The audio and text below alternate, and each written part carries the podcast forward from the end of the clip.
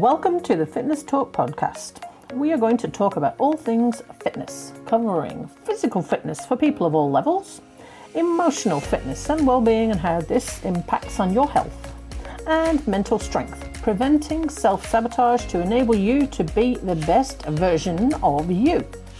I am Melanie Riding, your host.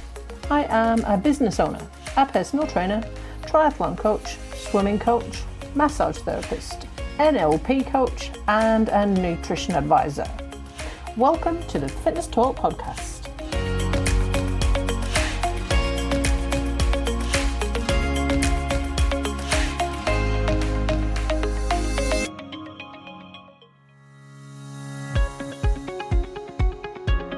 Welcome to episode 8 of the Fitness Talk podcast. Today I want to talk to you about BMI, the Body Mass Index.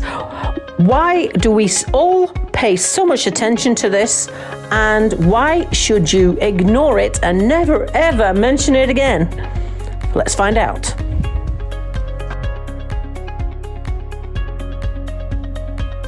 Today, I want to talk about BMI.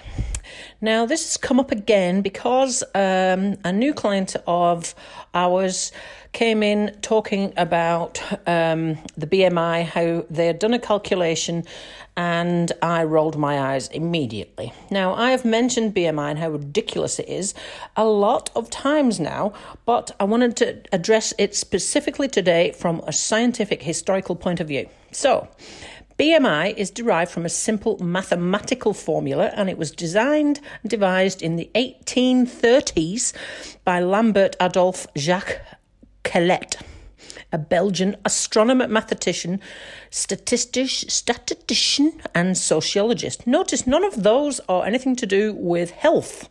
He was a mathematician, 1830. It aims to estimate whether a person was a healthy weight, dividing their weight in kilos by their height in meters squared.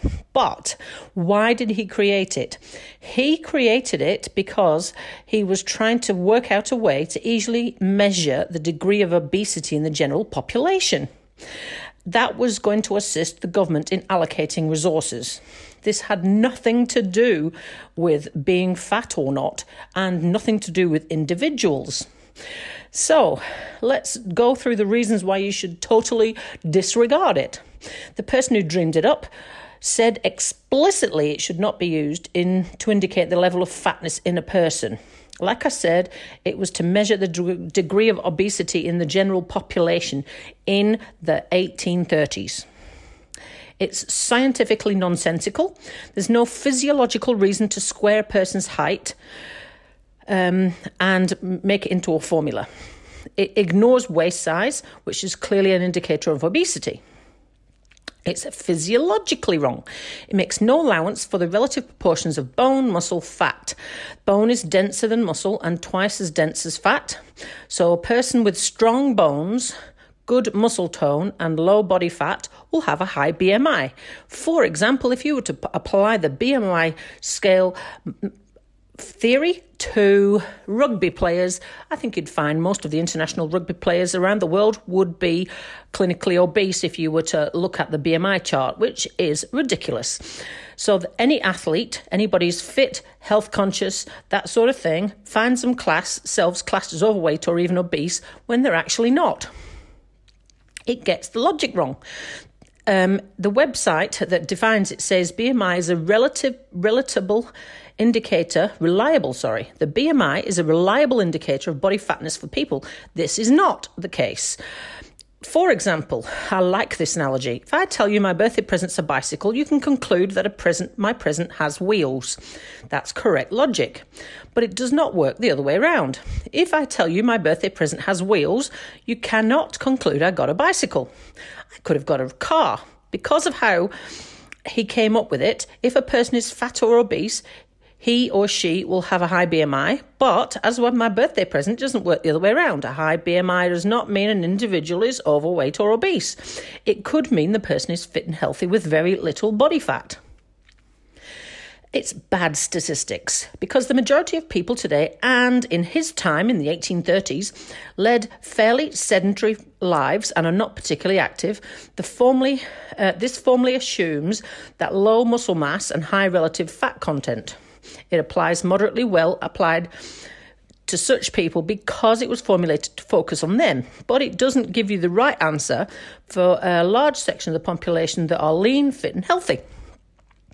He also was a person that came up with the idea of the average man. That is a useful concept, but if you try to apply it to one person, you come up with absurdity of person with 2.4 children, average measure, blah, blah, blah. It's all ridiculous. It's lying by scientific authority. BMI is a single number between 1 and 100, like a percentage, that comes from a mathematical formula. It carries a air of scientific authority, but it's not at all.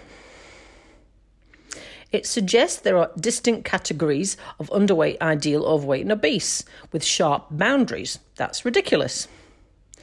It makes the more cynical members of society suspect that medical insurance, etc., etc., use the BMI to keep their profits high. Now, I don't know if that's the case, but I know that far too many um, areas of medical um, the medical departments in the in certainly in my country rely far too heavily on BMI as a measure for whether somebody is suitable for surgery. Why? When I've just told you it's all ridiculous. Then that leads me to another one. If you continue to rely on BMI, I mean, doctors don't feel like they need to use any of the more scientific, scientifically sound methods. We'll just use this, it's easy. So, do you should you rely on BMI? Of course, you absolutely should not. I, um, like I said, it was a mathematical formula devised in the 1830s to measure rough idea of what percentage of the population was obese. It's not meant to measure whether an individual is obese. So I would like you just to completely disregard the whole nonsense. You have been listening to the Fitness Talk podcast with Melanie Riding. If you have enjoyed what you hear, please do follow us. And if there's anything you would like us to cover, you can contact us on fitnesstalkpodcast at gmail.com. Have a great day.